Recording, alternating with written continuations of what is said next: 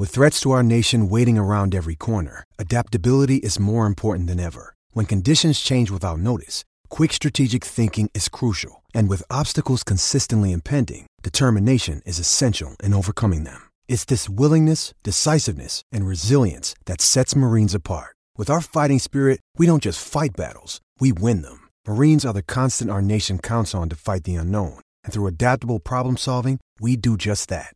Learn more at marines.com. This is the MD's Fantasy Football Show with Dan Mater. Giving you the X's and O's of all things fantasy. Oh, it's Sunday night, so it's time to get back in action here with the MD's Fantasy Football Show. Thank you to all of you watching us live on our YouTube channel. Make sure you subscribe or hit the bell notification to get notified whenever we have new content available to you. Make sure after the show you download us on your favorite podcast app so you can always stay up to date with the show when you're on the go. As always, I'm your host, Dan Mater, and I got Chase Thornton in the building, baby. How we doing tonight? getting by. I'll be doing a little bit better, you know, once this day's over and I can forget about the Packer game. But uh, you know, hey, fantasy's going all right still for me. So this is why we play fantasy. So we even when our teams, as you can see, I'm wearing my 49er stuff on the YouTube. You know, Chase has got his Packer stuff. Even when they lose, we still support our teams. It's a little rough. A lot of headlines to get into, though. Some rough headlines injury wise that we're going to have to talk about throughout today's show, unfortunately. But there were, of course, some good things too. So hopefully, you know, with the whole Kirk Cousins situation, we're going to get into that and what that what we think that might mean for the Minnesota Vikings moving forward. Uh, but just it's gotten ugly for quarterbacks. I think that's the big headline right now of the 2023 NFL season. The quarterbacks have been brutal as far as their injuries are concerned. I mean, we're down to the fact that I, I, we're at what 15 quarterbacks maybe that you can even trust anymore. They're actually starting caliber. Like it's almost half the league at this point. So. Oof it's it's it's a little brutal. But let's let's just go through it, get through it. Let's talk about our heroes and zeros and our observational notes, and get you guys set up heading into next week. Heroes and zeros. First up, of course, we have the Thursday night game, and we go into our zeros right off the bat. Now, I had two. One because he was bad, and then the other one because I was wrong. The first one, James Cook not very good. Now, there's some things about James Cook on Thursday night that you could make a silver lining out of. He did get more carries, looked like he pulled away from Latavius Murray a little bit as far as snap count goes, but for fantasy football purposes, it wasn't a great day. 14 carries, 67 yards. The kicker was only one target, one catch for four yards in that game. That was the real problem. The other zero I have for this game was Gabe Davis. And this is because I was wrong. Raise your hand if you had Gabe Davis on the bench, because I know I ranked him to be on the bench at wide receiver 46. Uh, 12 targets, nine catches, 87 yards, and a touchdown.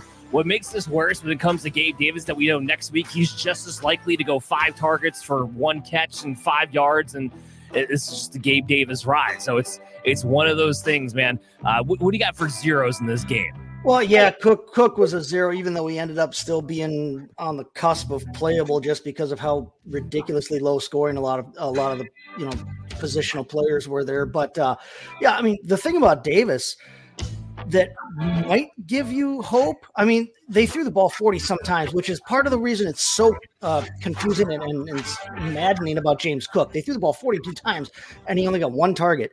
But Gabe Davis, on the other hand, with 12 targets, nine receptions, part of the thing with Davis is that it wasn't just run the nine and we'll throw it to you as far as we can kind of thing. They were actually throwing him actual wide receiver routes and shorter routes, and he was he was crazy effective it, it, it, just it makes you wonder why don't you guys try to do that more often with him? He's obviously a talented receiver. There's no reason why you just have to tell him to go out there and run a 60 yard dash and try and run underneath it every single time you throw it to him. Yeah you can still try that with him three times a game but if you want to give him 12 targets a game and the other eight nine shots at him are all actual running or wide receiver routes I think we would all take that. Um, but yeah, James Cook, uh, um, you know, obviously I had him as a, white, a running back too. I think a lot of people did.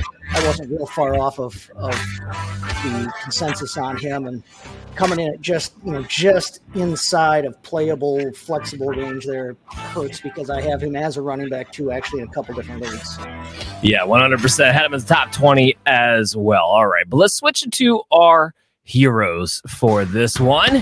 Pump it up, baby. Josh Allen looked like Josh Allen. 324 yards, two touchdowns, did have the pick, but 41 yards on the ground and a rushing touchdown. It's funny, you, me, Chris, Adam, we all talked about the day before how they need to get Josh Allen unleashed and going again for this offense. And that's exactly what happens. Yep. Nope, he looked. He actually looked like the Josh Allen that we all were hoping for when we drafted him. The Josh Allen we've all come to know and love. I mean, if he's going to unleash it 40 sometimes a game and then also run it that effectively and actually have designed runs as well and not just have to scramble, but if he's going to do that every week, yeah, I, I will. I will take that all day long and twice on Sunday if they could play to. So yeah, it opens up everything else too. My other hero for this game was Dalton Kincaid. Seven targets, five catches, 65 yards, and a touchdown. I was ahead of ECR on him, had him in my side, my top 10, and boy, was I happy about that. Dawson Knox out of the way, Dalton Kincaid getting the feast. No, we uh, we had a couple of fun uh, fun additions to the tight end uh, room this this week. So Dalton Kincaid was definitely one of them. Um, you know, it, you could call it a win, you could call it a loss, whatever. Though, but the uh, the uh, Tampa Bay receivers there, Mike Evans and Chris Godwin, actually had them probably about reversed. I had Evans as a low end wide, wide receiver one, high end wide receiver two. Godwin comes in at a mid wide receiver two there, had 17.8 points, actually looked pretty good. Evans, you know, salvages his day again. But uh, yeah, I mean, they continue to be playable and continue to, to, be guys that you can you can rely on in your lineup. You know, they're not, maybe not flashy and exciting every single week, but they are they they are somehow even though they're catching passes from Baker Mayfield, your favorite guy, uh, they continue to be relevant fantasy wise. Boy, Baker Mayfield, quarterback 10 at the moment, by the way. Yeah, I, I was going to say, boy, was his day saved by those penalties at the end of that game because that drive should have ended about five different times and he would have ended with like a buck oh five. Like he had nothing until that. Garbage time is not quarter. garbage. The garbage time is not garbage, garbage in fantasy football. That is 100% true. So let's talk about some of our observational notes. I actually didn't write it down here, in the outline, but one note has to be that the changes with Buffalo, not just with Josh Allen running around, but because Dawson Knox is out and their backup tight end was out, uh, they went more 11 personnel. As a result of that, Gabe Davis got utilized a little bit differently. So you have to ask yourself the question if they do go 11 personnel more often, if Gabe Davis is allowed to not just have to be on the perimeter 24 7 and run go routes and actually be utilized like a, you know, an actual complementary wide receiver to Stefon Diggs, maybe some of this usage could be sustainable in some direction. We'll have to see. We, we've, we've gotten excited about Gabe Davis before, and they wound up not sticking with it. But that, along with Dalton Kincaid and 11 personnel, it just makes it feel like this thing could keep rolling in this direction. If that's in fact the philosophy switch they're going to have to make with no Dawson Knox, at least for the next few more weeks anyway. So that was one note I had there. The other one I had was trade Rachaad White. I mean, this dude is like I, he got by, he got you by because he got the 70 yards through the air, but he looks like a terrible, terrible, terrible running back who maybe will be RB2 when it's all said and done just because of the volume he is getting.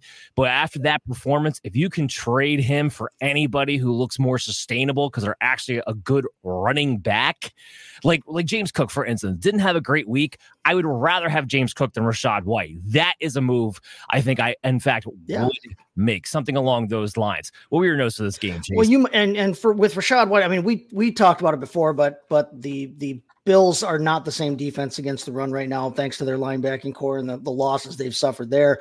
But uh, you know, White actually had his most efficient running game of the year, even though he only ran it nine times. He averaged over four yards a carry. Nobody averages four yards a carry in Tampa Bay. That's unheard of there. They're terrible.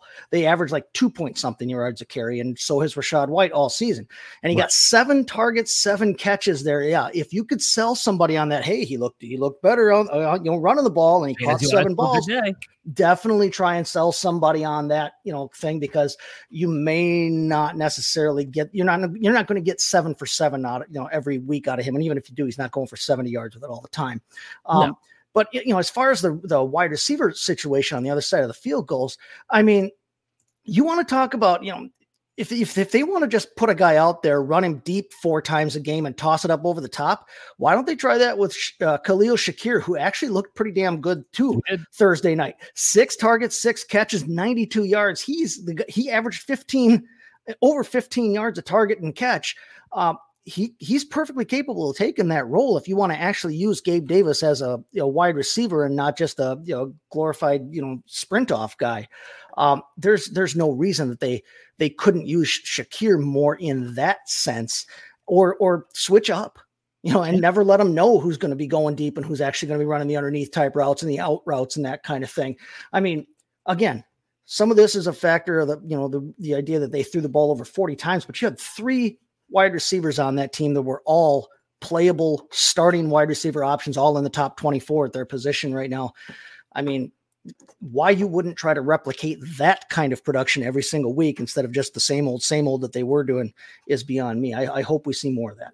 Agreed. I think the offense is best suited to do it. The question, of course, will be that when Dawson Knox comes back, do they stick with this philosophical change? That, that I think that'll be the question. We got a, we got a month to figure that part out. And just wanted to add one more thing to the Rachaad White. Chase Edmonds, even though I'm not a big fan, he is back. He took over the number two role, and it just goes to my point of if Rachaad White continues to be terrible on the ground, I wouldn't be surprised if we see Chase Edmonds start to cut into some of that, which is another reason why I'm trying to get out, you know, before proactively before maybe Chase Edmonds starts to cut in a little bit more, who, by the way, hmm. also has a good pass catching skill set. So it could be like a committee situation yeah. if Rachaad White doesn't get going on the ground. So and they're, they're not going anywhere. I mean, this little losing streak they're, they're on kind of, yeah. you know, tanked them a little bit in the South where they had been competitive for the first, you the know, whole South is terrible. So it doesn't matter. Yeah. But I mean, for the first month or so, they had looked like they could be competitive there.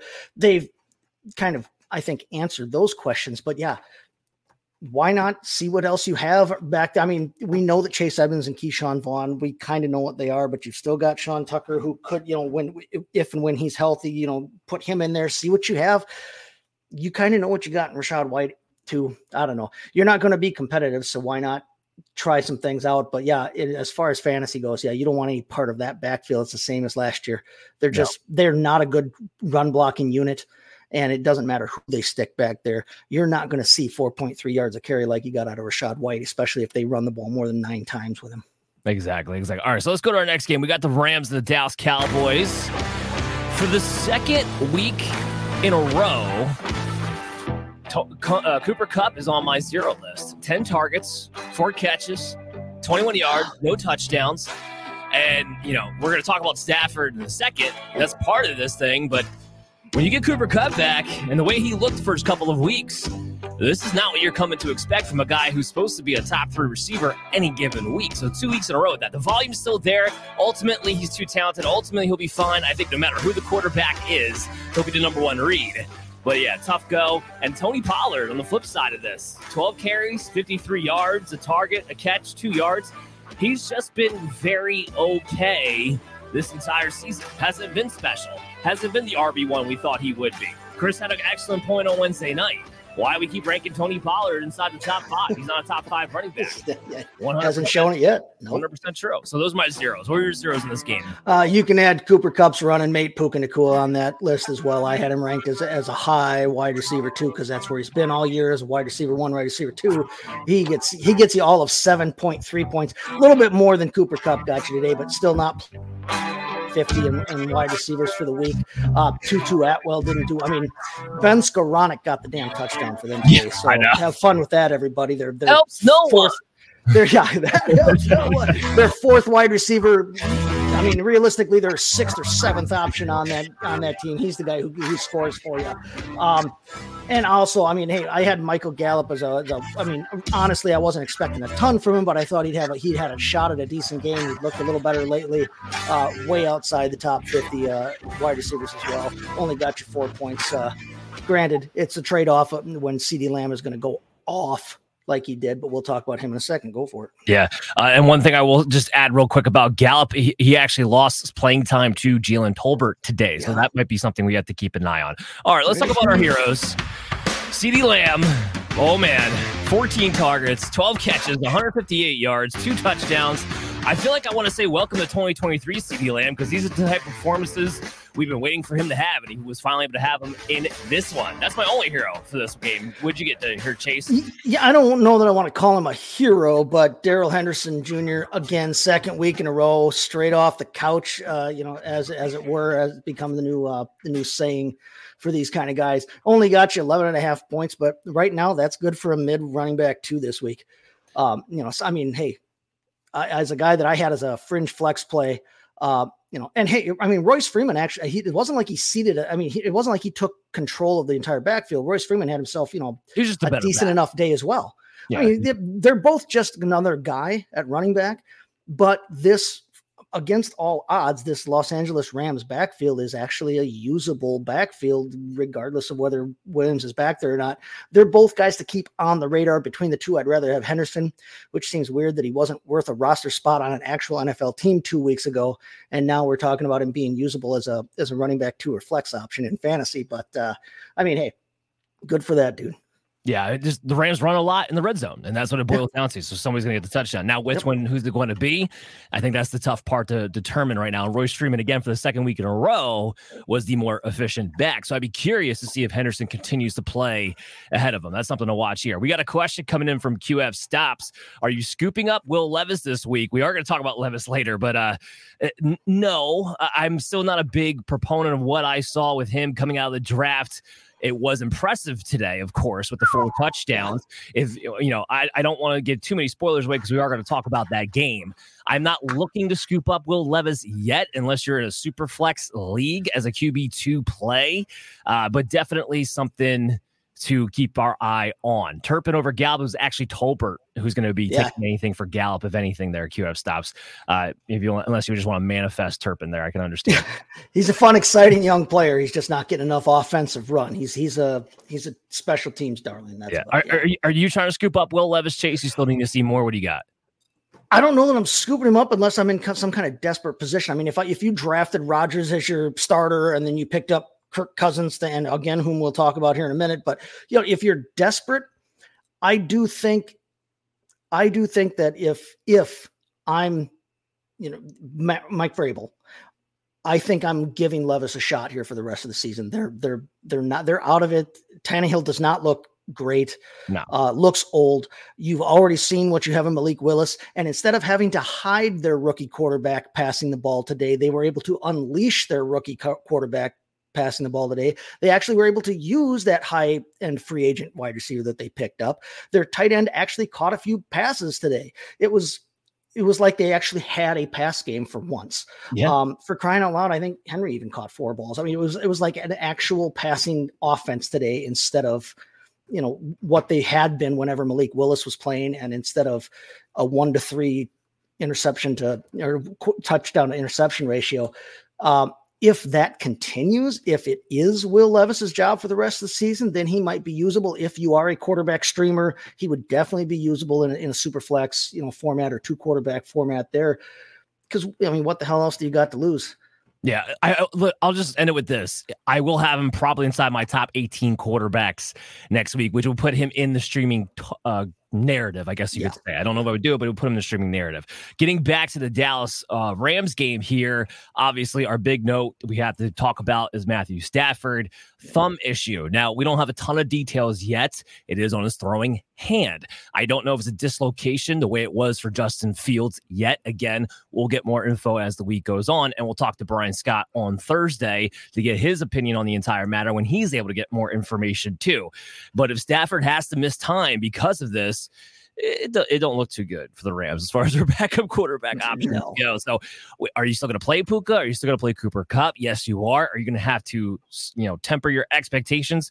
Yes, you are. That's kind of the that's the big that's the big problem here. Uh, QF stops coming back in. He said I had Stafford as a backup behind Lamar in a super flex league. So yeah, if you're Yeah, in that situation, yeah. Yes, that is the situation we're talking about where I am okay picking up Will Levis here.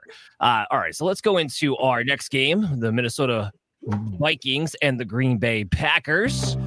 Vikings, of course, winning this game are zero for the game, or my zero for the game at least.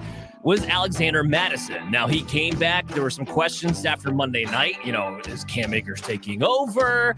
That wasn't the case. Mattison still played well ahead of Cam Akers again today. We're still looking for clarification on this backfield moving forward because Mattison wasn't good. 16 carries, 31 yards, a target, a catch for two yards. I mean, the Alexander Mattison somebody you drafted to be your RB2. And not only does he continue to be inefficient, not only does he continue not to find the end zone, but now Cam Akers is knocking on that door. And I have to think at some point they're going to make that switch, or at least this will be a full blown two man committee sooner rather than later. My other zero of this game was Aaron Jones. Seven carries, 29 yards, five targets, four catches, 17 yards. And he's played a little bit more I know he's still trying to get back, but at this point, he should have been healthy enough to be Aaron Jones, and they are full blown rotating their two guys. Aaron Jones, like Jones, is not 100% healthy. So those are my zeros in this game. What'd you have? Yeah, I've got Jones for one, even though he was still, uh, like I said, he was still a flexible option based on points scored this week. Uh, his partner AJ Dillon, his partner, I, I, guess we could call it, was even better in terms of scoring wise. But I just I don't understand. Either either Jones is healthy enough to be out there, and if he's healthy enough to be out there, he's healthy enough to be Aaron freaking Jones, your best overall, most dynamic offensive player, or he's not. If he's healthy enough to be out there, why the hell is AJ Dillon out there in high leverage situations constantly?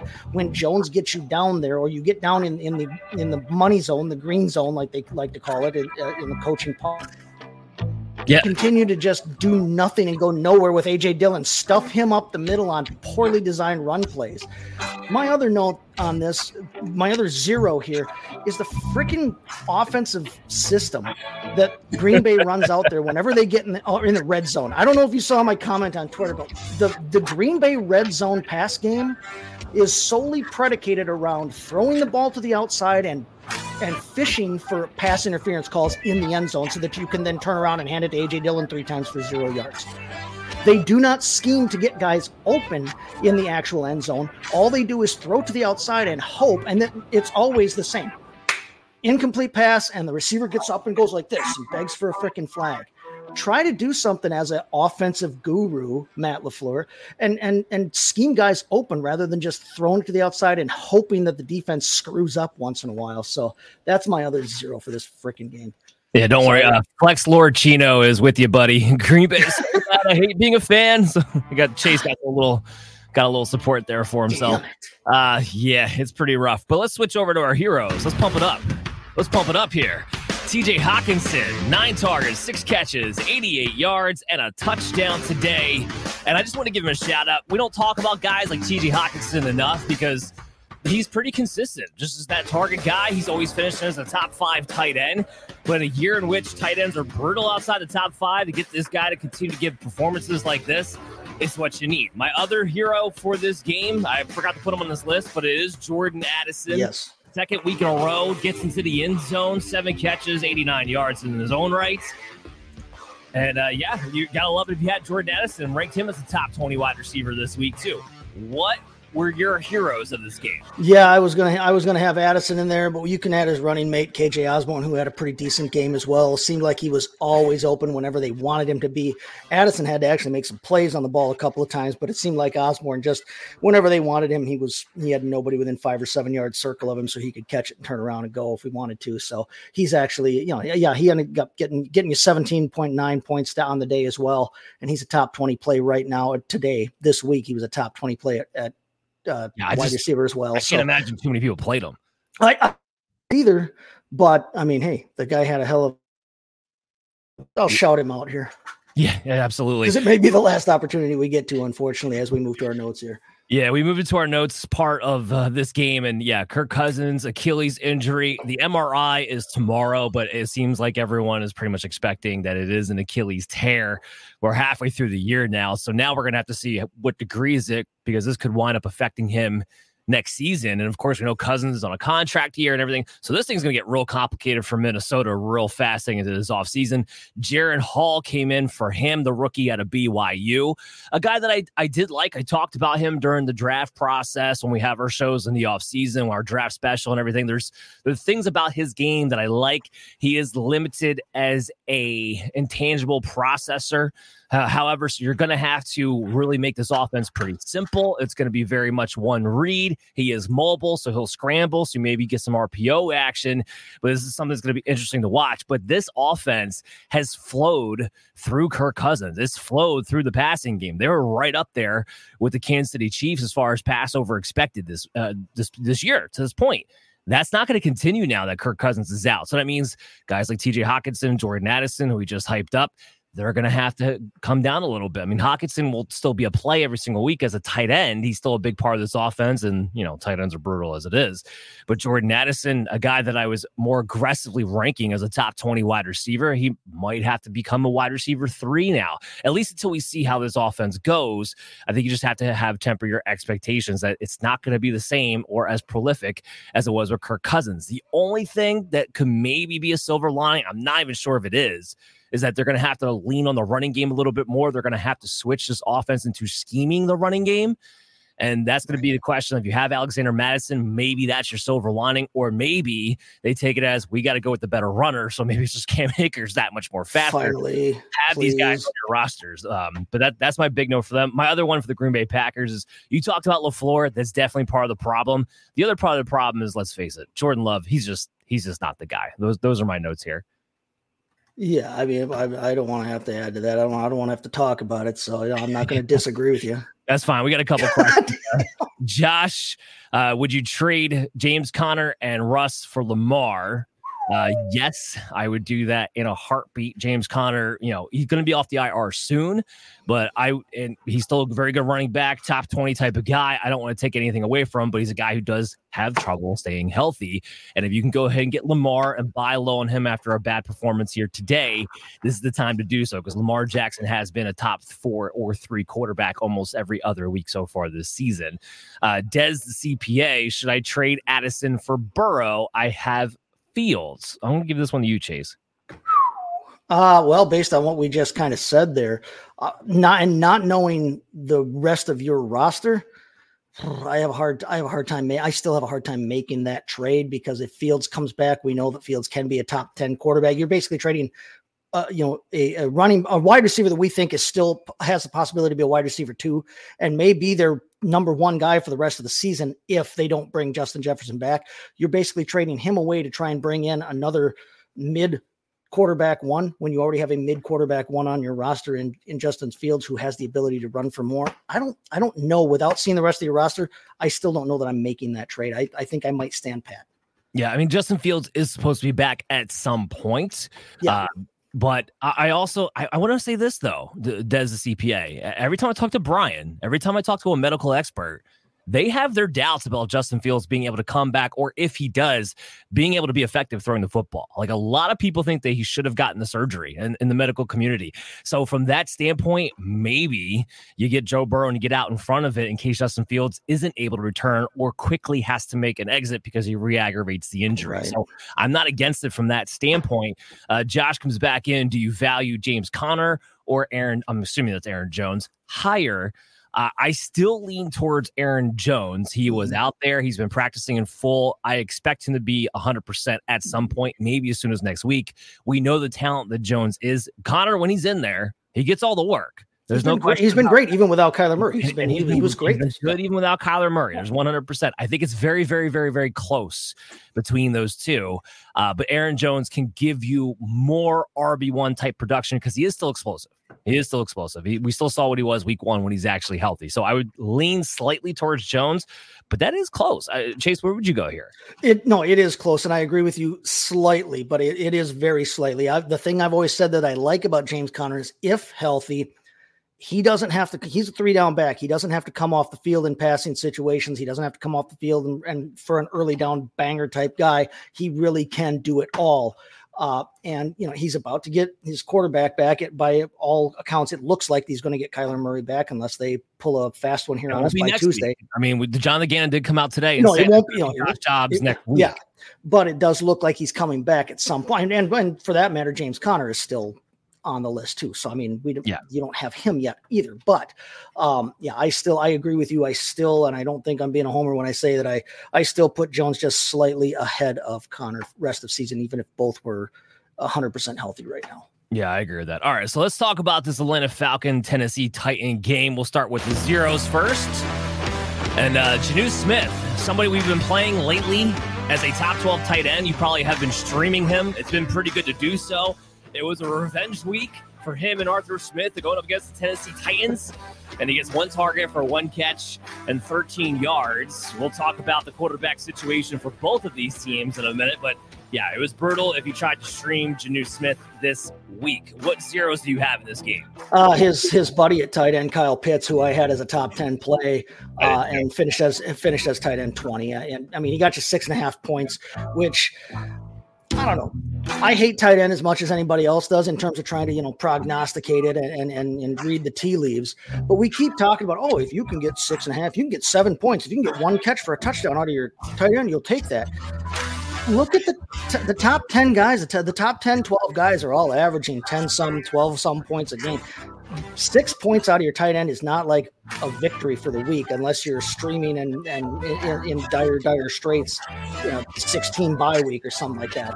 So kyle pitts finishing with six and a half and he finishes as the tight end 20 on the day. So kyle pitts is my zero for the day I tend to agree with that. Uh, Josh asking where we think his weak spots are on his team. I'm not going to read off his entire roster.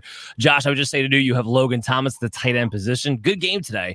Uh, that would be my only weak spot on your team. Very good. Burrow and CMC and Kamara and Amon. try to find somebody a little more a little more consistent there. Yeah, that- I, I know would- it's tight end but there If are you can do that at tight end, that would be that would be what I would try to target. All right, so let's go from our zeros to our heroes. And the hero of the day for me, DeAndre Hopkins. Six targets, four catches, 128 yards, and three touchdowns. Just like Gabe Davis, raise your hand if you had DeAndre Hopkins on the bench here, people, with Will Levis starting.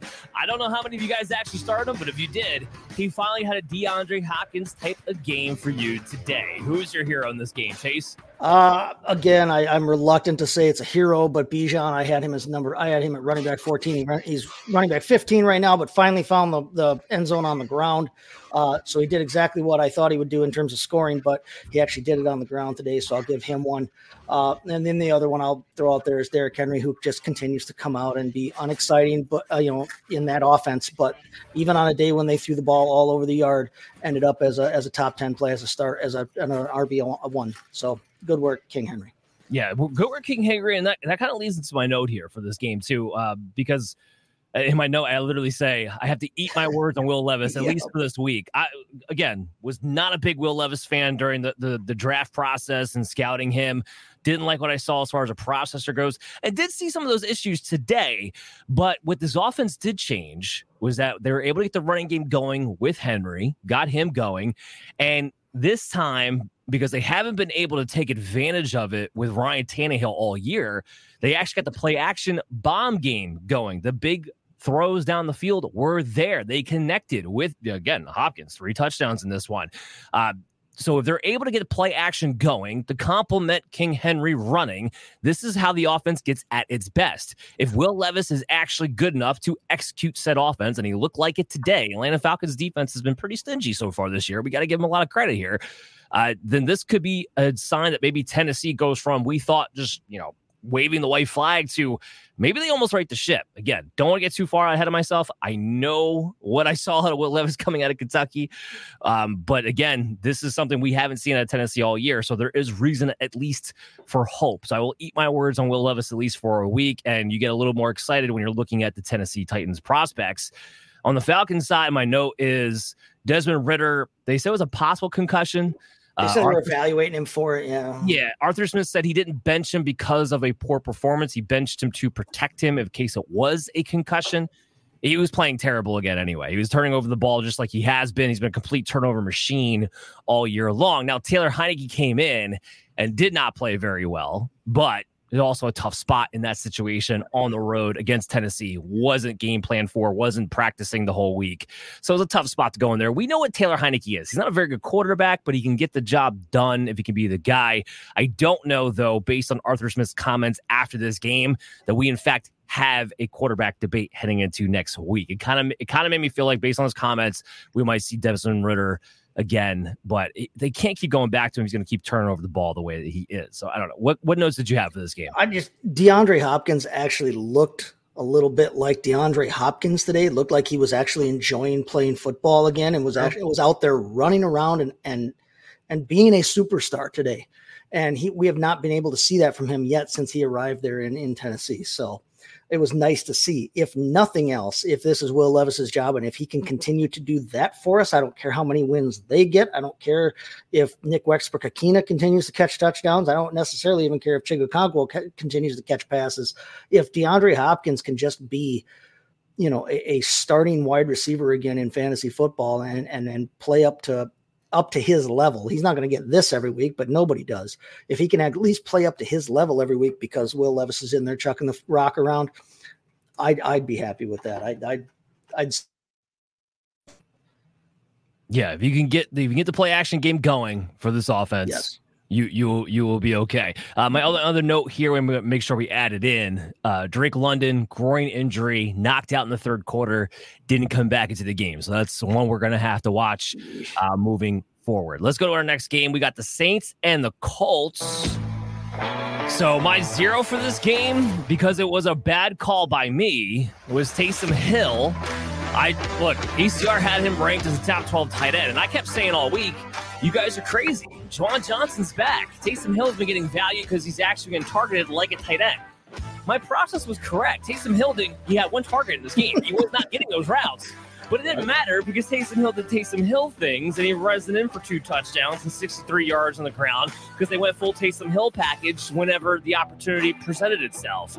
So, look, rank and play Taysom Hill at your own peril because we know how this roller coaster goes, especially now with Juwan Johnson back. But I do have to take the L for it this week. So that had to be my zero for today. What was yours? Well, I mean, playing as a tight end, uh, we said last week, if he's still eligible at quarterback in your league, he was tight end three on the day. He would have been quarterback eight on the day again without, you know, without really honestly playing quarterback at all either this week. So, I mean, just he continues to be a, an enigma wrapped in a, you know, whatever. And just, you can't you can't pin him down. There's there's there should be no position next to his name on his football card either. But uh, yeah, I had him as I had him as as a playable tight end this week. So uh, you know I'm not I'm not going to take credit for him being tight end three on the day, but I did have him as playable this week. So he should just have flex next to his name. That's it.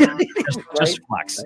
Right. Um, let's switch. So let's switch this up. Go to my heroes, and that is Alvin Kamara, just getting it done every single week, baby. 17 carries, 59 yards, a rushing touchdown.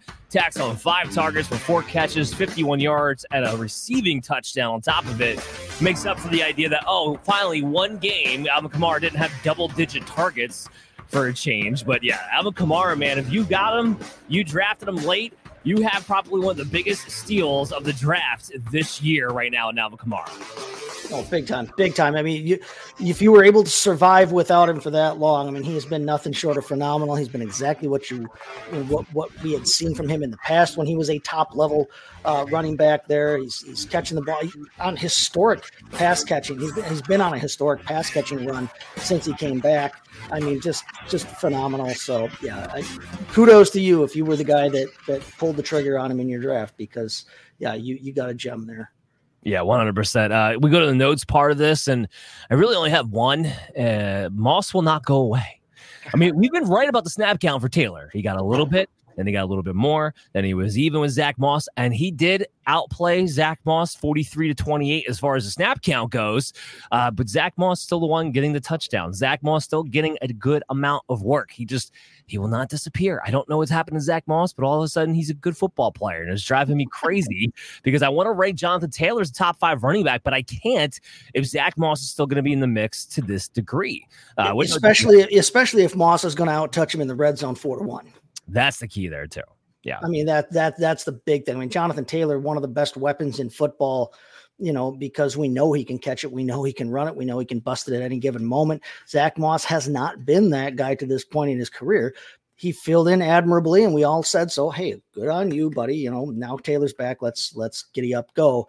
And I agree with you. I don't think he's going away. I don't think they want him to go away. And I think it's their way of keeping Taylor fresh. Fresh for what? I'm not sure because I don't think they're going anywhere. But I think it's their way of keeping Taylor fresh. I don't think we see Taylor. I don't think we see any headlines, big headlines on Taylor before Tuesday. They've they've kind of said as much, but you can never really trust what Jim Irsay's saying. But uh, yeah, I think this is I think this is a two man job with Taylor being a one A and Zach Moss being much more like a one C.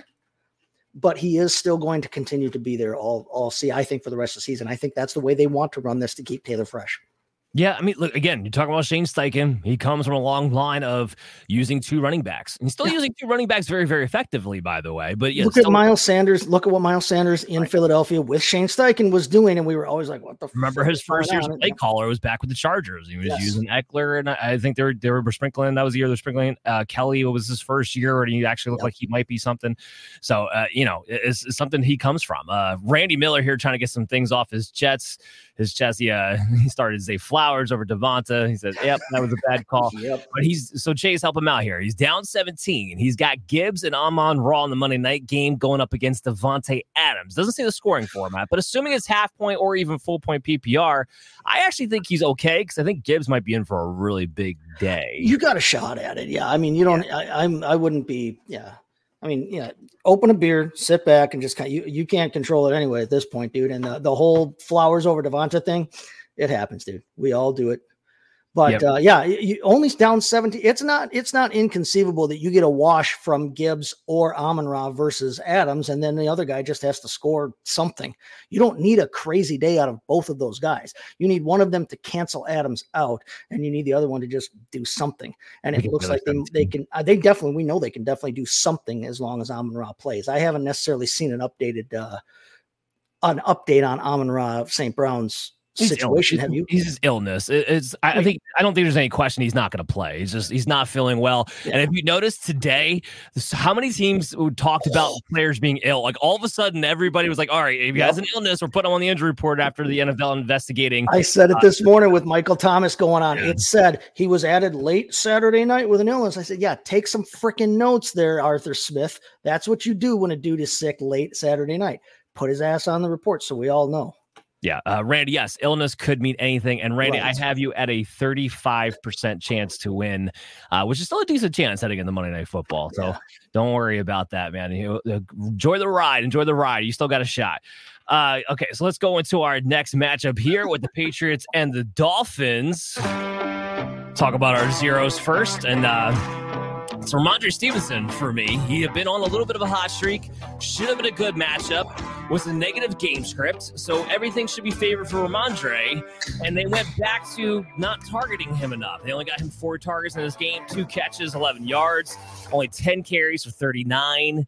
Zeke continues to be a nuisance, but the real problem is that Mac Jones is still very inconsistent in keeping Rhamondre Stevenson involved in the passing game, especially, like I said, in a negative game script. He should have been much more involved. So Stevenson, again, kind of duddy out. I will say, though, I do think better days are ahead. His schedule is very nice the second half of the season, so don't give up on him. But uh, yeah, this the usage being all over the place is is killing you. What, what zero did you have in this game, Chase? Yeah, I mean, I, I don't really have anything to add to that. I mean, everybody else. I mean, Raheem Mostert didn't have a great game, but he wasn't unplayable based on what everybody else did in the league. He was still a running back two for the day. Uh, so I mean, and everybody else kind of was exactly where we thought they were going to be for the most part. So yeah, I, he's about the only real, the only real miss that anybody would have had, and, and that you would have wanted to see a lot more out of. So yeah, that's that's my zero. Yeah, one hundred percent. All right, so let's switch it from our zeros and go to our heroes here. Jalen Waddle, I wanted to give him the shout out. Finally had one of those big games that we have been saying he was going to have at some point this season 12 targets, seven catches, 121 yards, and a touchdown. And what you saw the usage today is what you want to see more of. Everything was consolidated around Tyreek Hill and Jalen Waddle. That's what we expected to see, being that they don't really have a true third receiver, they don't really have a tight end. Uh, the running backs are minimally involved in the passing game most weeks. So we expect to see this more often in the beginning of the season. We haven't. Maybe now we start to see it. Maybe now Jalen Waddle is getting back to form and his leg issues. It was definitely nice to see here. I don't want to get too out over my skis with a touchdown because it was a blown coverage. There was nobody on him. Right. But still, the 12 targets is what we're riding home because he hasn't gotten double digit targets this season. That's that was the big key for me there. What was your hero Well, here? and yeah, and, and if Waddle's going to continue to get 12 targets in a game at any given point, you got to figure a touchdown, a, a non-fluky touchdown is coming at some point too. Just he's too damn good not to. So, like I said, and like I said, everybody else pretty much gave us what we thought we were getting. We we we know Tyreek Hill's a top five wide receiver. Guess what? He gave you a top five wide receiver play. We know Tua Tagovailoa's a, a top 10 quarterback this season. He gave you a top 10 play today. I mean, I'm I'm not telling anybody anything that they didn't already know. So yeah, I mean, but those two guys, in terms of a loser and a winner here, a zero and a hero. I don't want to necessarily call anybody loser, loser, but uh, yeah, those guys, those are the two guys that stood out in this game for sure. Jalen Waddle having a hell of a day, good for him. Yeah, 100%. So as far as the notes here, uh Demario Douglas, you can pi- make sure you pick him up because Kendrick Bourne got hurt today. DeVante Parker got hurt as well. Uh, Oh, well. We yeah, we know what he Sorry. is. But no, I, I I totally agree with you. It is an oh well situation, but if those guys are going to be out of the way and Demario Douglas has to play, there's some Yeah. things to like about Demario Douglas, especially in half point, full point PPR leagues. They need to get the ball over the middle of the field. That's where Mac Jones likes to go. The kid's shifty, the kid's fast. He can break it when he gets the ball in his hands. He's somebody who's definitely going to be on my waiver wire rankings list when I post that on social media on Tuesday morning at Belly Up MDFF Show and MDFF Show everywhere else. Make sure you keep an eye out for. But he is somebody I'm going to be looking for on my waiver wire if I've been looking for wide receiver. And he's been their second wide receiver all all season. He's second in targets on the team. He led the team in targets today. Um, you know, with everything that happened with them, and he looks like he has an actual connection as much as you can with Mac Jones. Uh, and like you said, he is shifty. Now, yeah, DeVante Parker getting injured. Listen, dude, I'm sure you're a good person. Your mother loves you and, and all that. And I don't, I don't wish an injury on anybody. And okay, get better, get better, get better. You're still not making my top 60. I don't care how healthy you get. But uh, yeah, definitely Demario Douglas would be somebody to uh, to look at as a as a s- you know a stash for later, a sneaky like you know back end of your roster. What do you got to lose picking him up if he's if he's got potential to be a team's number one? Even even the New England number one is has been a usable piece. Kendrick Bourne's been a usable player this season. Yeah, 100%. Uh, let's go to our next game, the Battle of New York. Our zeros first. Oh, this game was dreadful, man. I can't. This game went to overtime, and I was like, this is just painful to watch. Um, I don't have any zeros. Did you have any zeros, Chase? Uh, I mean, not really. Uh, you know, the, Yeah. the game was was scheduled. We had to watch it, and that's not anybody's fault. They had to do it. So That was kind of my I mean, thing. Ty- Tyler Conklin didn't score a single point, but you weren't expecting Tyler Conklin to go off You and do a whole hell of a planning lot anyway. That was kind of my thing. Like, as bad as this game was to watch, unless you were a Giants or a Jets fan, We everybody exactly wanted to do something for fantasy wise actually did something. Yeah. Let, us talk about one of those guys, Breece Hall. Didn't get much done on the ground, 12 carries, only 17 yards, but got it done through the air. Nine targets, six catches, 76 yards, and a touchdown. And the reason why this is big is because we said the only thing holding back Breece Hall from being a bona fide top five running back rest of the season was for him to get the passing down usage, and he got that today. So while it was a bad day on the ground, now all of a sudden Breece Hall, he's a he's a bell cow. He's a bell cow now. Yes. He got all the usage. I mean, Carter and Cook didn't touch the ball to save their lives today. They each had a couple, they each had a pair of, of rush attempts. But yeah, one target to, for Michael Carter on the day. Otherwise, like it was the Breece Hall show as it should be, as it should have been, as it and as it hopefully will be going forward here. Uh, by the way, I mean, hey, as, I mean, as long as we're on it here, Dalvin Cook, uh, is he still on this roster come Tuesday night? Yeah, probably because who the hell's going to trade for Dalvin Cook? That's that's what I said, but he's he wants the hell out of there. I mean, He can want out of there. I don't think there's anybody out there who wants him. him. I, well, you could get him to the street and pick up a another hot dog vendor for Christ's sake, and it'd It'd probably be the same thing. Yeah, Yeah. no, I, I I don't know who's going to want Dalvin Cook at this point. get Uh, rid- get- him out of the way and let. I mean, give Israel Abanikanda healthy. I assume, right? Yeah, I haven't seen anything to the, Yeah, to the contrary on that. no, he- Let that he's kid get in there and get three carries a game and see what the hell he can give you. Yeah, no, I, I totally. Dalvin totally, ass Cook, who's not going to be with this team, even if he's past with the team past Tuesday, he ain't going to be there come next August. No, yeah. yeah. I totally agree with all that too. Um, some of my notes of this game here Giants, they lose Tyrod Taylor, a rib issue. So we're going to have to see what that looks like moving forward. It was dreadful watching them offensively with DeVito coming in. And Daniel Jones still has not been clear for contact. Like the, the limited practices he's been logging, it's just him throwing off to the side. Like it's literally enough to have a limited practice, but he's not really practicing because he's still not cleared for contact. So until that happens, we're not going to see Daniel Jones back. Brian Scott would have me remind you guys that the same exact neck issue that he's dealing with cost him six games back in 2021. So we don't know if we're going to see Daniel Jones anytime soon. And now the rib issue, we know how ribs go.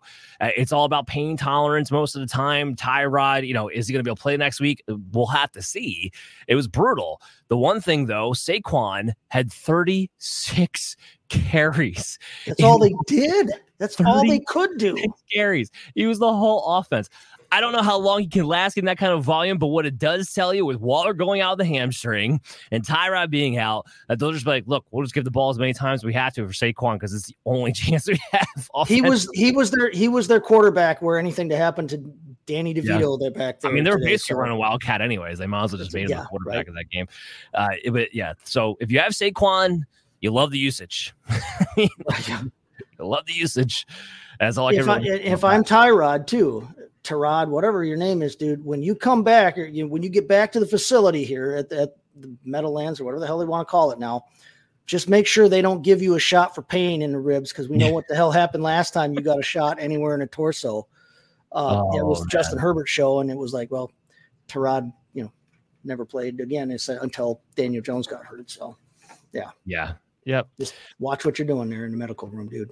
Yeah. Um, all right. Yeah. So we can just move on to our next game. I'm going to Garrett Wilson. You know, whatever. That's fine. Darren Waller got hurt too. Look out for that. I mean, we yeah, knew it was coming, but as at the same time, damn it, because yeah. again, it's a usable tight end. All right, so let's go to our next game. We got the Jacksonville Jaguars taking on the Pittsburgh Steelers. They win this game here. And my zero for this game has to be Christian Kirk. I've been aggressively ranking him as a top 20 wide receiver did not come through today and what should have been a good matchup for him. Five targets, four catches, 46 yards. Calvin Ridley had a better day. That was part of this year. Trevor Lawrence was still only really so so at the end of the day. Travis Etienne, who I'll talk about in a minute, he had the big catch. So Christian Kirk kind of got left out, but we know what Christian Kirk is. I still think he's usually going to be a top 20 receiver more times than not moving forward. My other zero in this one was Najee Harris. Eight carries, 13 yards, six targets, five catches, 42 yards. We salvaged it a little bit through the air. But my God, you drafted Najee Harris. You just want to you just want to bang your head against the table watching this guy play football right now. So those are my zeros. What are yours?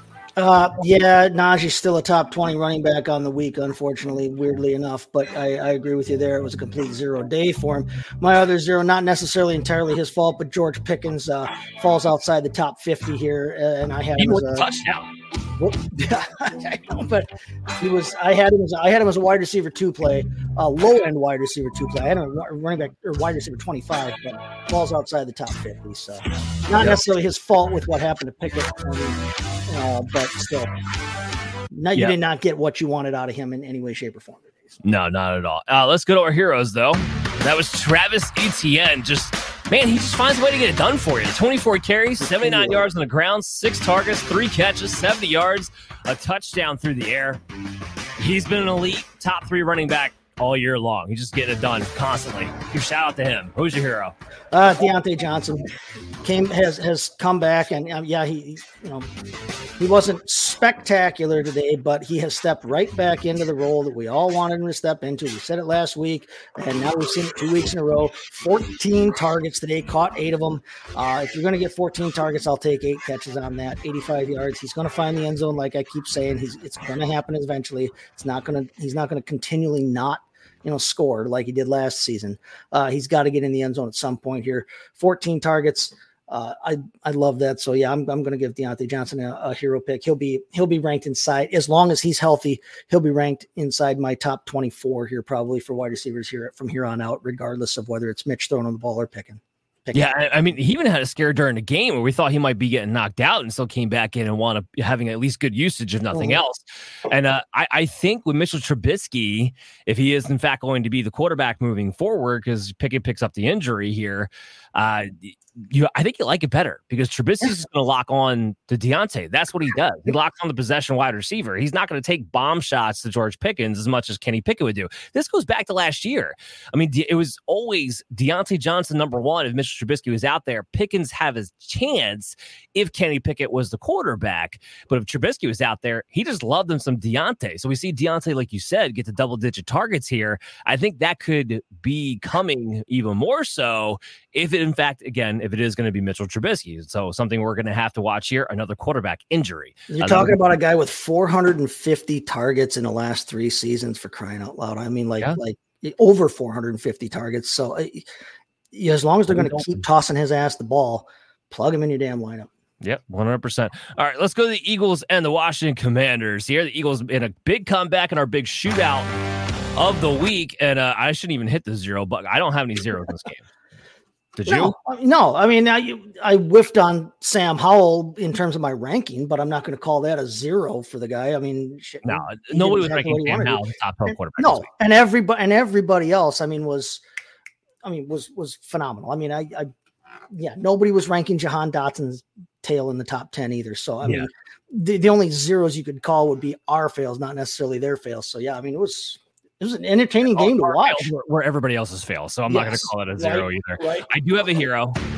AJ Brown continues his historic pair 130 yards, two touchdowns, eight targets, eight receptions. The, the guy is just on fire right now. He's uncoverable. He's too strong. He's everything we always knew AJ Brown was, and he had a great year last year. He looks like he's just going to take it to a whole new level this year, right now, as long as he stays healthy whenever you're the first guy in history in NFL history to do something like th- that's a big deal. He's first guy in NFL history with six straight games of over 125 yards receiving. Nobody's ever done that. Think of all the all the names you want. Nobody's done it. Just AJ Brown, uh, and and in a in an offense where he has DeVonta Smith and Dallas Goedert and D'Andre Swift to compete with, and you know he still just continues to go out and get it done week after week after week. He, phenomenal. Yeah.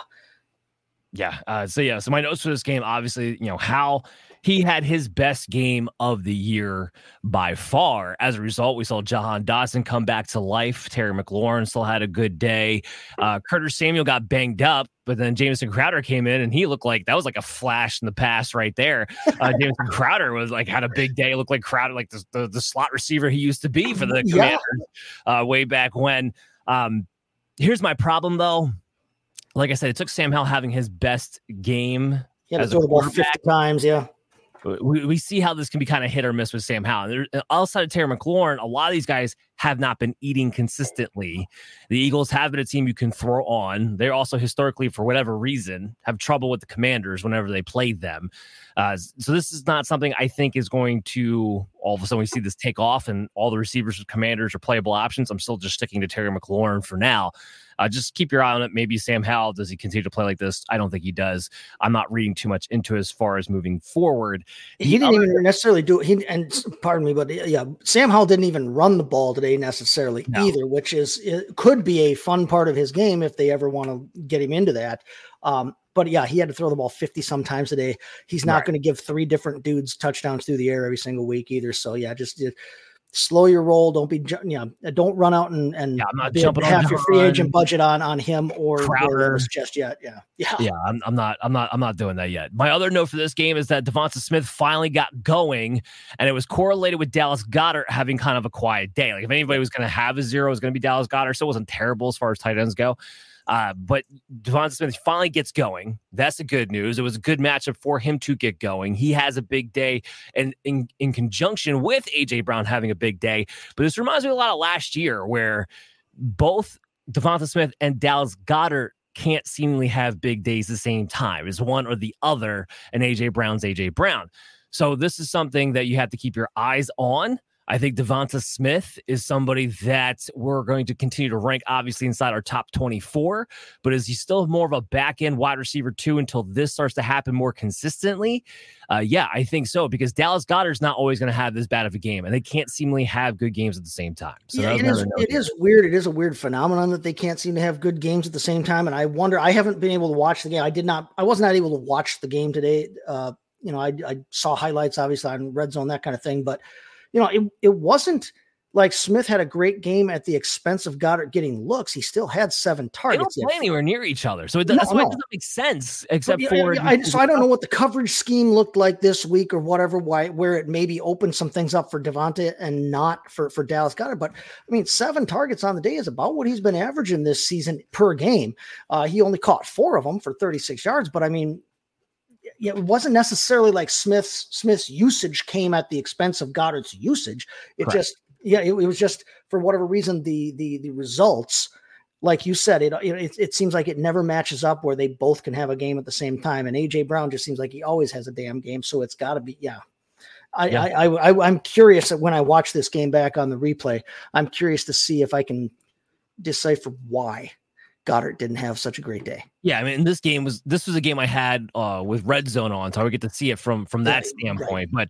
But uh, yeah, definitely we'll be going back on the replay to kind of see like, can we figure something out? Because we want to know if this is going to be continuing for Devonta Smith moving forward or not? Do you want to sell high on the guy, or are you still trying to get get him on your team or hold him or whatever the case may be? And the That's opposite for Goedert is this. Yeah, I mean, do you want to? Goedert, Goedert's different because since Goedert's a tight end, like you're just going to roll with him as a top ten tight end every single. no, but, Or if you're, but if you're if you're desperate for tight end, or if you had Darren Waller right. and now you don't have Darren Waller, can you convince a dude that yeah, hey, look, Dallas Goedert sucked this week. So yeah, yeah, and maybe you can buy low on them. All right, let's go to our next matchup and start off with the zeros. We got Houston taking on the Carolina Panthers. The Panthers won this game. It was another ugly game here. Um, Miles Sanders, by the way, this is no longer a two man rotation. apparently, this, he was the backup. He had two carries or two targets, or I don't know, two touches, two opportunities, whatever the case may be in this game. It was all Chuba Hubbard. He, he wasn't just in a rotation. Chuba Hubbard was the starter. He was the bell cow in this yeah. game. And that was shocking to me. I had Sanders still ranked as an RB three.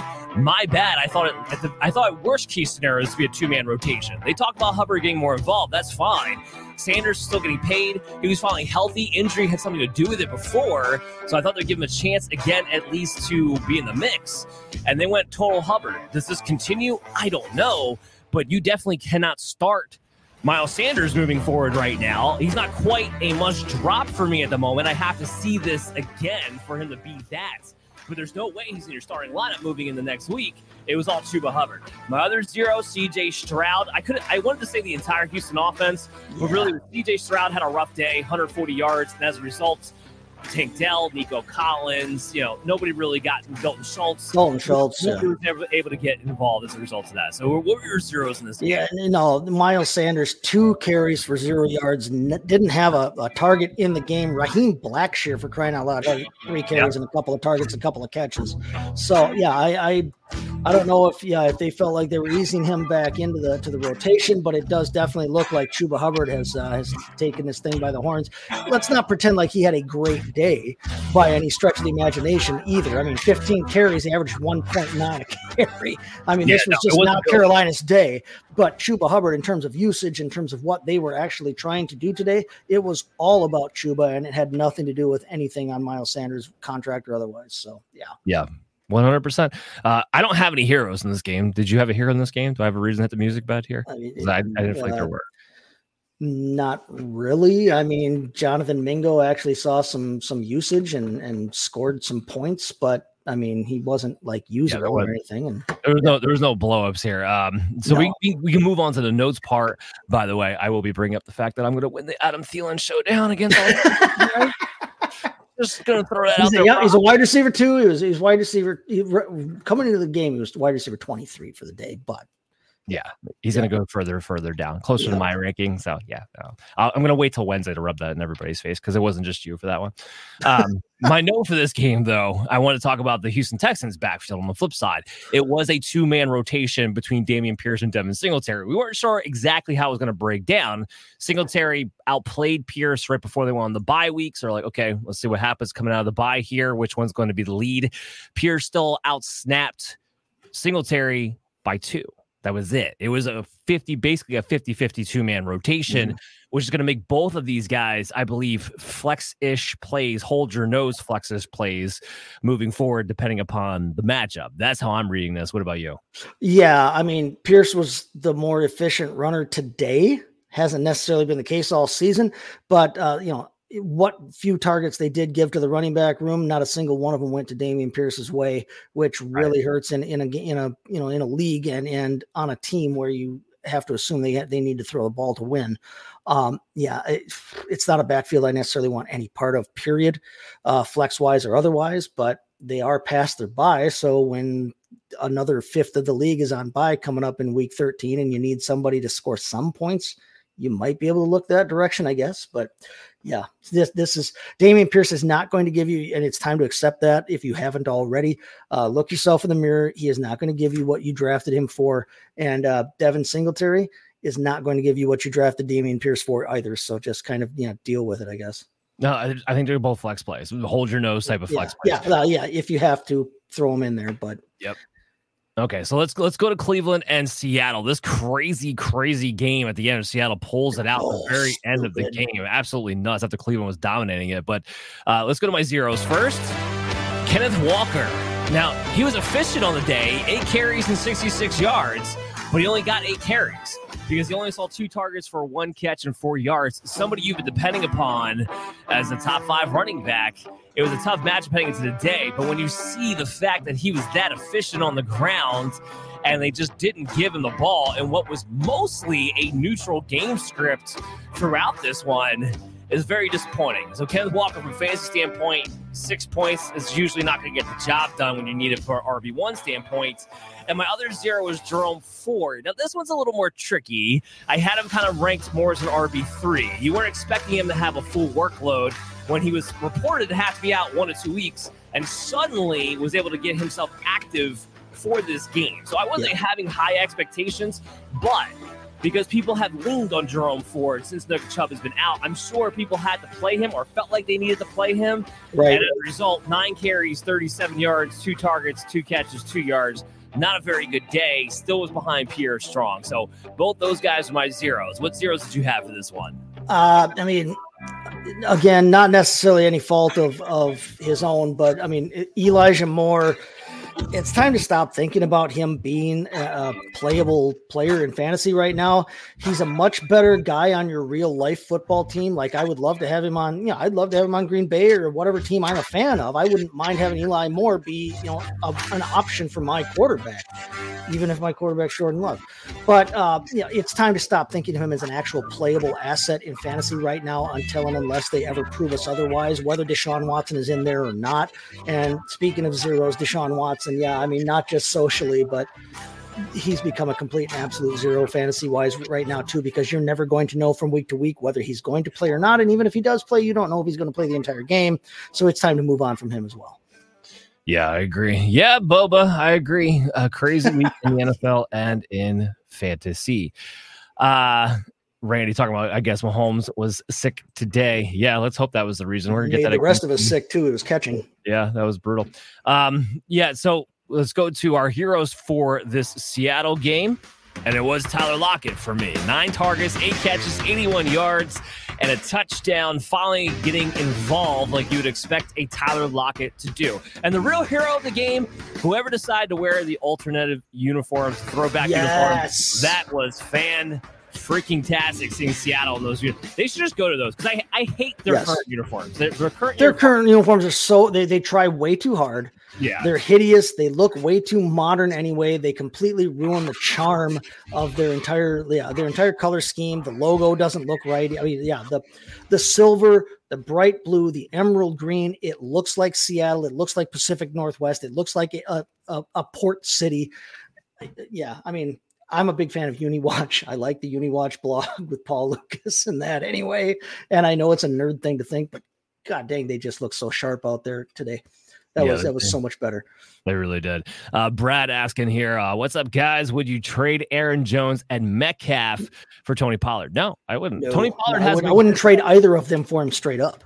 I wouldn't. I wouldn't. Well, I, I I would trade Aaron Jones for Tony Pollard. I don't know that I would that, though. That I that I would do. Um, because just trusting Pollard's usage right now more so than Aaron Jones is at the moment. I do think Pollard will get back into the end zone at some point again this season. And Jones, we still have the problem with AJ Dillon going on right now. Uh, but no, I would not trade both of those for Tony Pollard. He's not been good enough to warrant that. Uh, speaking of trades, though, one of my notes in this one, Njigba is playing more and more and more over the past couple of weeks. Lockett finally has a good game here.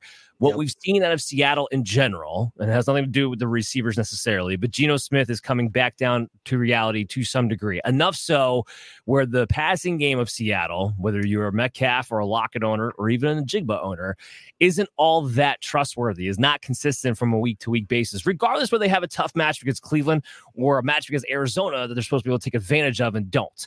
So, uh, my problem right now is that if you have Lockett, and he just had this good game. You know, Najig was playing more. Jake Bobo now is trying to get into the rotation a little bit too. I'm going to try to take the opportunity here to go ahead and sell. sell, sell, sell. Abandon ship. Tyler Lockett while I still can. Yeah, get out from underneath him if you can, and yeah, get yourself something a little more stable, a little more usable week to week there too. Yeah, I agree. Uh, Bobo coming in here. I know it means nothing, but as horribly as he played today, can we can we can can we acknowledge that for the second time this season, Zach Wilson had a better quarterback rating? Yeah, we can, we can, acknowledge it. I mean, we, I we it means it. a whole hell of a lot. Yeah, it means nothing. Let's get into that game. Actually. I got yeah. Well, hold on. I got I got two notes I want to. Oh, One, an honorary zero for whoever called the freaking pass play that resulted in the game losing interception for Cleveland oh. because there was absolutely no reason to throw the ball there in that situation. What PJ. the hell were you thinking? Yeah, especially yeah, especially with PJ flipping Walker. Okay, and two, uh, how about a hero uh, hero shout out for David Njoku, who if you had him yeah. on your roster, you probably played him at tight end, and he rewarded you with a top five day instead of the uh, top Finally. twenty day that I yeah that I thought he would give you. So yeah, yeah. couple there. Nope. Yep. We. Yep. Good call by you. All right. So Kansas City, Denver. My zero for this game. Patrick Mahomes has to be the zero for the day. 241 yards, two interceptions, 21, 20 yards on the ground, and no touchdowns. Patrick Mahomes just Going against Denver Broncos, you're expecting at least a top two performance. He looked great last week, finally has a breakout game. Thought Kansas City did something with their offense, figured something out, and just totally laid an egg in this one. Obviously, better days are ahead. Yeah, he was sick. I think some people said maybe it was flu like symptoms going on with Mahomes, but nonetheless, not what you're hoping for out of Patrick Mahomes. So definitely my zero on the day. What was yours? Travis Kelce, what the hell? You're the top tight end in all of football. I know Taylor had a freaking concert in Louisiana this this weekend, and, but come on, you, you are only going to give us a top eleven day with six catches for 58 yards. You couldn't even find the end zone on a day when it seemed like everybody else, you know, in, in football wanted to find the end zone. Come on, Travis, figure it out. figure it out. I mean, his day, honestly, for a tight end, it wasn't terrible. not really bad, at all. He was still tight end 11 on the day. Kelce day, yeah. It was yeah. just really bad Travis Kelce day. We got a question coming in from uh, Brad. Should I be panicked or ju- about a Justin Jefferson and TJ Hockenson owner now? We talked about this a little bit earlier on the show. Jefferson, yes. Hockenson. Yeah. No. I'm trading Justin Jefferson for Amon Ra straight up after this week. If you can do it, do it. Yeah. I, uh, you know, I, yeah. If Amon Ra goes off tomorrow, though, I don't know if you're going to get that deal done with the news about Kirk Cousins. So, but if you can do it, if you could trade Justin Jefferson for anybody who's still in the top 15 at the wide receiver position, I'd probably pull the trigger on that at this point. It, it, it's probably, especially with a guy like Amon Ra St. Brown, who's who's got that oh, top yeah. five, top seven ability. At least you know you're going to be able to use him for the next several weeks you know you, you don't know that you're going to get anything out of jefferson period but and even when they come back like without Kirk Cousins, is Jefferson going to give you that much more than a guy like an like a St. Brown is going to be able to give you this season? So if you can pull it off, pull the trigger on that, I'm fine with that. Yeah. This is an interesting conversation. So uh AS, he's he's been and this guy's been on the our, our show before, uh, but I can never really try to pronounce what he's trying to do here. So ASD AFG HOP, you know me. Um, he needs he needs 11 points, and he's asking a question. I think it's a good question, really. It's Who do you trust more to get 11 points in a PPR league, Davante Adams or Jakobi Meyers for Monday Night Football. I am never going to tell you to not play Davante Adams. That is not going to come out of my mouth. However, with Jimmy G in there, as much as he's loved Jakobi Meyers, I could easily make an argument that maybe you trust Jakobi Meyers gets 11 points more than Davante Adams at this point in time. But I'm not going to tell you to start Devon, uh, Jakobi Meyers or Davante. Yeah, I mean it's it's a rough it's a rough call. But I mean, honestly, points per game, they're both give, giving you that on average this season. They but, are. uh, points I per game, Jakobi. Meyers has actually outperformed Davante Adams by, by about a point a game. So, I mean, you really can't necessarily go wrong. I guess it's who do you trust, and, and you know more. I like you said, I can't I can't tell somebody in good conscience not to play Davante Adams, but I don't think you're gonna you you I don't think you're gonna end up, you know, kicking yourself in the shins because I think that I think they both can and probably will get you over 11. Now, that being said, what are you going to feel worse about waking up Tuesday morning? The fact that you played Davante Adams and he, and Jakobi Meyers is the one who got you 11 points, or the fact that you didn't play Davante Adams, a top 5 fantasy wide receiver, and then he- you know, yeah, and and, and you and Jakobi Meyers didn't get you your 11. So, Yeah, no, I I, Hey, what I agree with that. what are you going to feel? How are you going to feel about that Tuesday morning? That's that's probably more what you have to ask yeah, yourself you know on he says he's a Raiders fan. He's seen enough that Jakobi's the wide receiver one. I will tell you if you go on it's a good uh, matchup too. It's a good if you go- matchup. if you go on fantasy sports data, uh, and that's it's an it's a really good Yep. resource that we use. Yep. It's, it's run by John Hansen, the guru. They have something on there called a first read percentage. I will tell you, Davante Adams is still the higher first read percentage player over Jakobi Meyers in that offense right now. Mm-hmm. So I wouldn't go as far as Jakobi's the wide receiver one, but I know from a fantasy standpoint, no, no, but but I'm just saying, scoring wise, right now. I mean, odds are either of them gets you the gets you the the points. So I think you you find yourself in a decent position, dude. Yeah, 100%. Uh, ZXKK here. Y'all think Amon Ra is playing tomorrow? If not, should I start Reynolds or Williams? Yes, I do think Amon Ra is playing tomorrow. Make sure, though, you have Reynolds, especially uh, as a backup option to turn to in case for some reason he's unable to get Yeah, have the pivot, have the pivot available. Yeah. Uh, we got Chris here asking, uh, there's no way I start Dotson every week until I finally accept that he was a bust of a pick and then bench him this week. Yeah. that's that's fantasy football for you, Chris. That's this this one of the crazy Who you, who did you play in his spot though? That's that's the thing that'll really Yeah, kick that's you in that's that's a good question You here? Brad coming back. I can't believe Tyler Lockett alone outscored Kupp, Aaron Jones, and K nine combined. And yes, I had all three of my lineup, but seven. He was up seven, but he has Gibbs left. Yep, that's Yeah. a tough spot. But up. Honestly, the way this is going, I would not have started Lockett over any of those guys you just mentioned. But again, it's fantasy football, and it'll drive you crazy sometimes. Chris coming back is Waller and Drake London injury serious? No, we don't have all the details yet. Yeah, we don't know yet. Um, but we know we do know neither one of them could come back in the game once they were injured. With Waller, the hamstring, to me at least, without knowing the severity of the groin issue. Tune in uh, Thursday for that. yeah, exactly. Tune in Thursday when I talk to Brian Scott from the List podcast. We'll talk about those injuries. But not knowing the severity of the groin issue Yeah. yet, the Waller hamstring is more concerning to me because he's dealt with this hamstring. It took him almost half the season to this point to look like himself again. And of course, the quarterback change on top of it. But if he's going to be dealing with that at his age and a re aggravation, that would concern me more as far as those two injuries are are right now until we know we get more. And uh, Chris came back and said, uh, played Miles Sanders over him in the flex. Yeah, that's that's rough, buddy. That's rough. Oh, oh, let's get back to this Denver game here. We had all these questions firing off. So I do have a hero. That's Javonte Williams. 27 carries, 85 rushing yards, three targets, three catches, 13 yards, and a receiving touchdown in this game. And the biggest thing here was what I said last week. Javonte looked like he was ready to pull ahead. 45 snaps to Samaje Perine's 17 and Jaleel McLaughlin's eight. Javonte Williams, I don't I don't want to say it yet, but looks like he might be finally Denver's finally going to make him a bell cow back. They're not going to do the committee thing.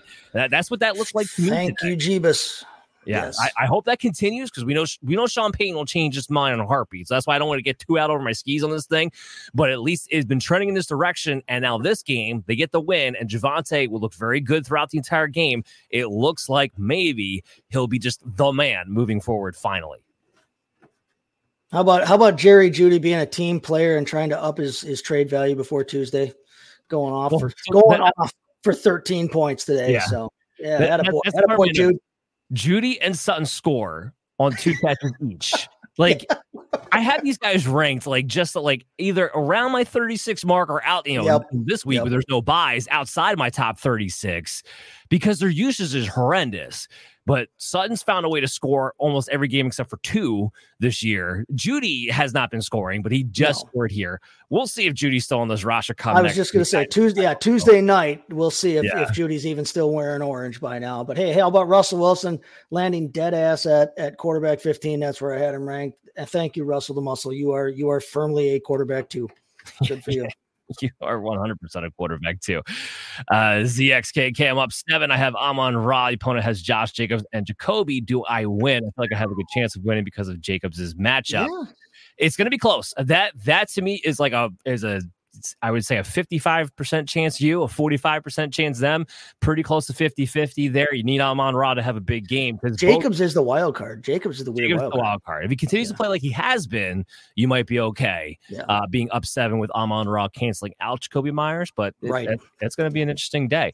And uh, we're back here with my man. I'm just going to call him Mr. A. I'm going to call him Captain A. That's what I'm going to call him. He's got two A's in there. They're both capitalized. So I'm going to call him Capital A. I genuinely think Davante is the best receiver of the league. Call me delusional, but he's definitely not Jimmy G's favorite target. Well, I mean, hard to argue. Arguably the best route runner in the league, and and he can win the contested catches and and has enough speed to get it done. Yeah, I mean, I'm not. He's not on my team anymore, but I, you know, I'm, I'm not. It, it, it's you're not out of your mind with the argument. No, you're not out of your with the argument. Not not at all whatsoever. I do think the ship has to get righted at some point uh, with Davante Adams, though. All right, so let's go to our next game. We got the Baltimore Ravens, the Arizona Cardinals. Cardinals are feisty in this one all day, but yeah. I do like the zeros. So I got Zay Flowers, who has always been a top 20 wide receiver for me. Seven targets, five catches, and only 19 yards on top of that. And it was a bad day for Lamar Jackson, which is really the big key here. But my other zero is a wrong call by me because I only had Gus Edwards ranked as RB 31, and the guy had three touchdowns today. Uh, the big key for me is that Lamar he was running in the in the red zone early in the season. The last couple of weeks that stopped, and it's opened up the door for Gus Edwards to start getting into the end zone. So bad call by me. I was too low on Gus Edwards heading into this matchup. What zeros did you have in this game? Um, yeah, I mean, yeah, Zay Flowers is really the only one that you really can nail as a, as a zero there. I mean, we all have looked at him. He's he has been by far their their most consistent, their best playmaker, their their their best receiver. Period, all season, even a, even ahead of Andrews, um, you know, on a week in week out and, and, and season long basis, and just yeah, falling completely you know flat on his face today. Uh, that that really hurt. I mean, you can't really blame him for it all that much. But uh, yeah, in, in what should have been a, a, I mean, a killer matchup for him.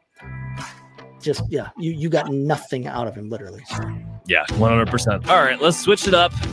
Let's go to our heroes. Oh yeah, baby, Trey McBride. How about this guy? 14 targets, ten catches, eighty-five yards, and a touchdown.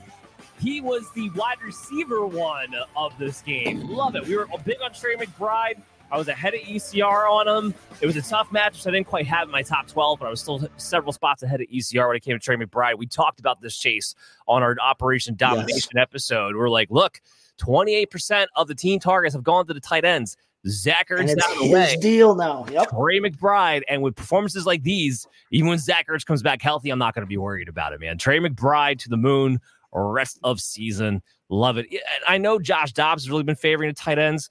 And uh, for some reason, I heard some people talking about being concerned. Well, what happens when Kyler Murray comes back? I'm like, Zach Ertz was a top 10 tight end and yes. half full point PPR because Kyler Murray also targets the crap out of the tight end positions. I'm not worried about this when Kyler Murray comes back. So, yeah, big hero the Trey McBride. What, what no, your- I, I, I was I was thrilled to see Trey McBride's day. Like I said, uh, I said it with with Dalton Kincaid when we talked about that. But you had situations where if you combined the tight end usage between the two guys that were being used, you had top ten, top five type tight ends all season. This is not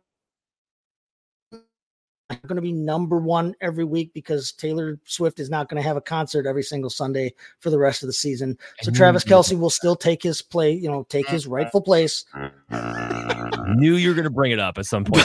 Listen, but, but Trey McBride now has no competition, you know, for the tight end targets in that in that system right now. And yeah, again, he's he's he's he's set to go for the rest of the season. If you want to look at a points per game, you know, basis, last season Zach Ertz was was tight end six on points per game. Now, yeah, he had he ended up getting injured and, and missed a good chunk of the season, but he still played 10 games and he was wide he was tight end six points per game. And now all of that work, regardless of who's the quarterback, if it's Dobbs the rest of the year, great, because like you said, he loves the tight end position. If it's Murray the rest of the year, great, because he's a better quarterback than Josh Dobbs, and he still likes to throw the tight end too. So why the hell not? Trey McBride, lock him in. He's a star. He's or as long, at least as long as Zachary. Uh, and honestly, Dalton Kincaid in terms of being a startable. I don't. I, I like McBride better. I think long term, you know, long term for the rest of the season. Knox is going to be back and assuming his role, exactly. no matter what Kincaid. And, and, and, yeah, and when that happens, Dawson Knox will be the red zone target of right. the two. We've said right. that all along. But I mean, as long as their competitions are out, both of them are locked in as startable tight ends, especially in a at a position like that where it's a freaking dart throw every week, unless your name's Travis. Yeah, uh, uh, and uh, Alex here commenting in, he said, "Isn't Amon Ra still questionable? I'm always iffy about players coming back from injury. Remember, Amon Ra is not questionable because of an injury; he's questionable because of an illness. So it's just a matter of how he's feeling, what that illness even is, or anything like that. So I just want to make sure that is clarified here. Uh, my other notes for this game, besides Gus Edwards and Lamar Jackson, their their uh, you know situation going on there with Lamar running less and Gus being able to find the end zone more. My other note for this one is that this was the second week in a row that the Cardinals did in fact stick with Demercado as the clear lead back in this game. Now Damien Williams also got banged up. That's why we saw Keaontay Ingram get on the box score. Uh, but it, it, was Emari Demercado. So I can more confidently, until James Conner returns, put Demercado in the RB3 flexish territory with the usage that he's getting. He's still 20 carries today. Yeah. 20 carries. Only there were only four four dudes in the whole league that got had more carries than that today. And one of them was Saquon Barkley, who got literally every touch after Tyrod went down. So yeah. Yeah, I agree here. I love I love we have a little back and forth going on in the comments. Keep it up, guys. um, let's go to our last game for today, and it was ugh, the Cincinnati Bengals beating the San Francisco 49ers. I'll just say this as a 49ers fan. I'm not worried long term. We need Trent Williams back. The Deebo thing, Deebo's nice to have. Trent Williams is the key because Trent Williams makes the running game go. The running game goes, the offense goes. Mm. And defensively, look, the bye week could not have come at a better time for San Francisco. They get the bye week. They need to fix some things on defense. They need to get back to making stopping the run the first priority so they can get third and longs, they can get in passing situations, and then unleash the pass rush. Uh, yeah. Uh, so that's just my take as a 49ers fan. I'm not worried about this long term. The only thing that really kind of sucked for me this game was that now we're two games back behind the Eagles and we're trying to compete for that number one seed. And technically speaking, actually, the 49ers won't even be in first place because Seattle will be five and two, while the 49ers are four, five and three. Um, but again, not not worried about this long term. But let's get into the fantasy of it all and get to the zeros here. I had no zeros. So there's your music bed for you. I had no zeros. Because Brock Purdy can't win in October. What are you talking about? Yeah, and you want you want to hear my oh. you want to hear my heroes? You want to hear my heroes? Everyone, everyone was a hero because even as bad as Brock Purdy played from an what NFL standpoint, game. still 365 yards, still a touchdown, still good for you fantasy wise. McCaffrey mm-hmm. was great. Aiyuk was great. George Kittle was great. Ja'Marr Chase was great. Joe Burrow was great. Joe Mixon found the end zone. He was great. Tee Higgins was fine. Flexible. And fine yeah. has been better than what he's been. So everybody, everybody did what you would have hoped for in a game like this for your fantasy team. So everybody's a hero in this one. Yeah, and yeah, no, and a, and a good game. I mean, I know you weren't thrilled with the outcome of it, but I mean, hey, no, all you want when you when you come out there is, is to see the fireworks. And if you're watching the game as, as a dispassionate observer, as I was in this one, um, yeah, hey, Ja'Marr Chase, 12 targets, 10 catches again, just looking like Ja'Marr Chase, and Tyler Boyd coming out and vulturing anything that Tee Higgins might have gotten, looking like Tyler Boyd looks all the time. I mean, yeah, what a, what a game. So yeah, I, I, I agree with you. Yeah, and Christian McCaffrey, what more can you say?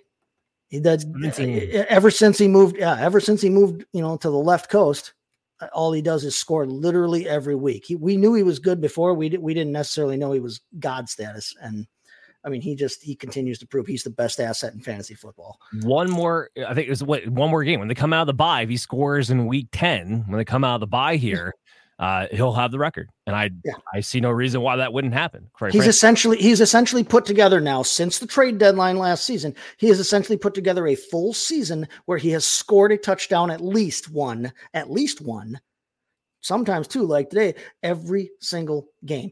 Can you imagine a player scoring in every single game? Uh, I mean, it just that kind of thing doesn't happen all the time. And, and he's he's putting together a special run here with San Francisco. We knew it was going to be a fun marriage, but Jeez, it's, man. It's, insane. It's insane. Uh, Bobo uh, coming in here. He's got two quarterbacks, Stroud and Howell. Should I drop one for Levis? And if so, which one? No, I would not drop Stroud or Howell for Will Levis just based off of one week. Uh, Sam Howell, by the way, was fantastic for you. So obviously not him. And Stroud, rough day, but he's been very, very good for most of this. And, and do, do you need two quarterbacks on your roster uh, based on whatever your whatever your your roster settings and your and your league settings are? If you don't need two quarterbacks, just run with Stroud. I don't think you need to even worry about how.